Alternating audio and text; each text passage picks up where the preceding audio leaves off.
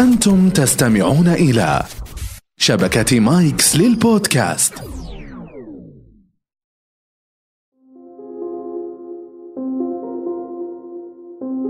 حسب منظمة الصحة العالمية الاكتئاب يؤثر على أكثر من 400 مليون شخص في العالم. ويموت ما يقارب 800 ألف شخص جراء الانتحار. ما علاقة هذه الأرقام بموضوع حلقتنا لهذا اليوم مهارات كورونا؟ دعونا نبدأ الحلقة بالله مستعينين. السلام عليكم ورحمة الله وبركاته وأسعد الله أيامكم ولياليكم بكل خير. يحكى أن رجلا أصابه مرض فدخل إلى المستشفى وقبيل إجراء العملية وهو على السرير وسوف يدخل إلى غرفة العمليات وفي هذه الأثناء وهو مستلقي على السرير دخلت عاملة النظافة تنظف أرضية هذه الغرفة. فحدثت وسألت من الطبيب الذي سوف يجري لك هذه العملية؟ فقال اسم الطبيب فلان. قالت لا لا يمكن أن يصدق. الطبيب فلان قال نعم أنا متأكد. قالت كيف حدث هذا؟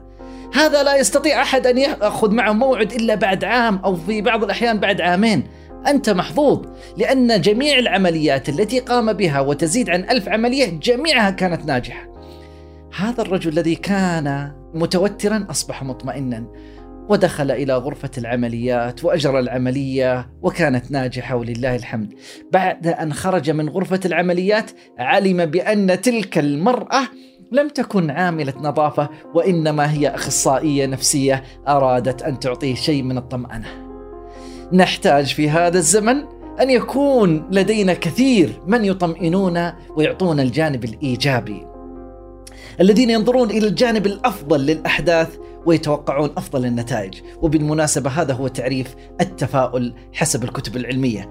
الميل للنظر إلى الجانب الأفضل للأحداث وتوقع أفضل النتائج، نحتاج هؤلاء الناس ونحتاج أن نكون نحن من يقوم بهذا الدور للآخرين أن نقود التفكير إلى الجانب الإيجابي.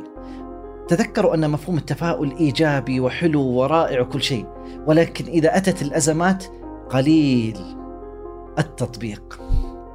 ولذلك يقولون بأن التفاؤل لا يكون إلا في الظروف القاسية. لا يمكن أن يكون الإنسان مستلقي وفي رغد العيش ومستقر ماليا وصحيا وأمنيا وكل شيء ثم يقول سوف أتفائل أنت لديك الأسباب التي تجعلك فعلا مستقر. التفاؤل يكون في أحلك الظروف. النبي صلى الله عليه وسلم في الخندق وقد اجتمع عليه الأحزاب من كل حدب وصوب يأتي وقد اعترضتهم صخرة كبيرة فيقول الله أكبر ويضرب بالفأس ويقول فتحت فارس. الله أكبر فتحت روما. لأن الظرف صعب هنا يأتي التفاؤل.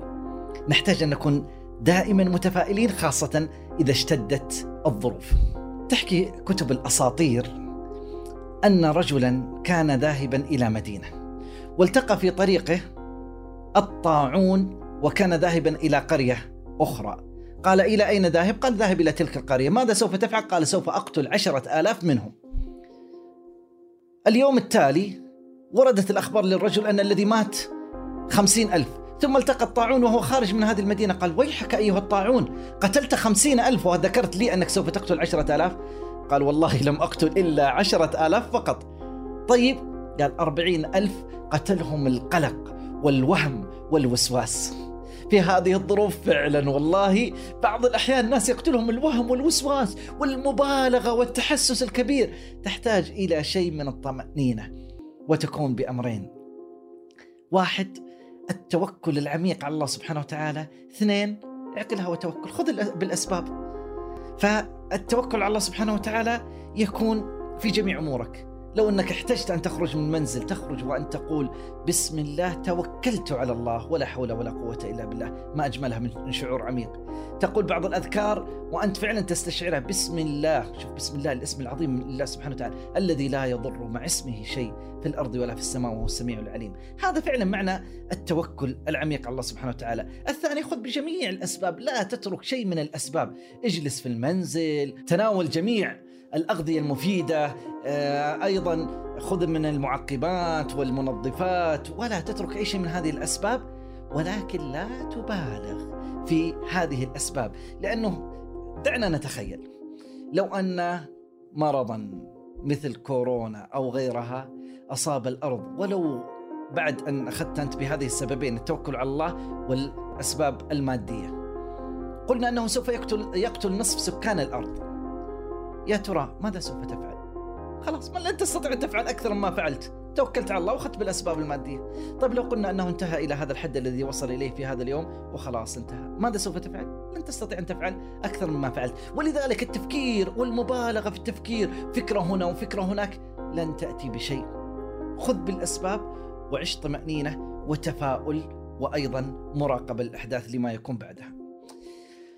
دولة من الدول العالم حسب مؤشر السعادة العالمي الصادر من الأمم المتحدة حصلت هي على المركز الأول كأسعد دولة في العالم ألا وهي دولة فنلندا. هذه الدولة الصغيرة في حجمها وأيضا عدد سكانها الذي لا يتجاوز خمسة ملايين ونصف هي الأولى في مقاييس السعادة معايير السعادة والسكن والمال وغيرها كل شيء.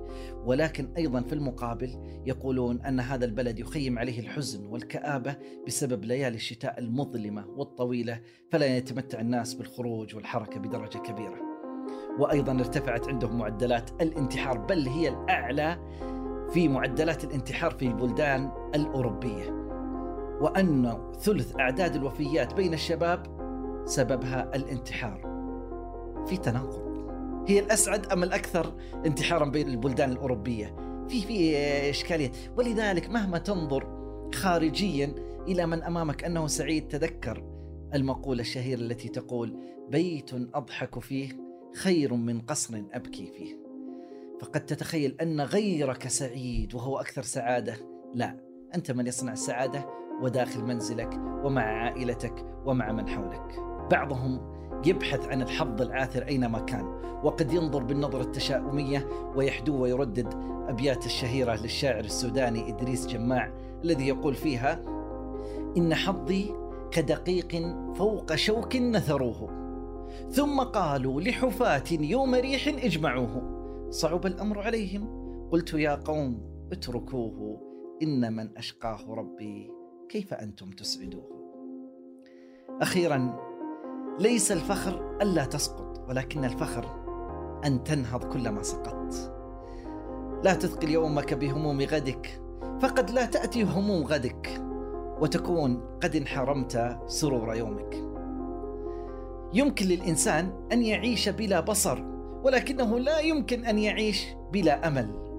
فالأمل هي النافذة الصغيرة التي مهما صغر حجمها إلا أنها تفتح افاقا واسعة جدا في الحياة. وتذكر الأمل ربما يتلاشى لكن لا ينعدم. دمتم بخير.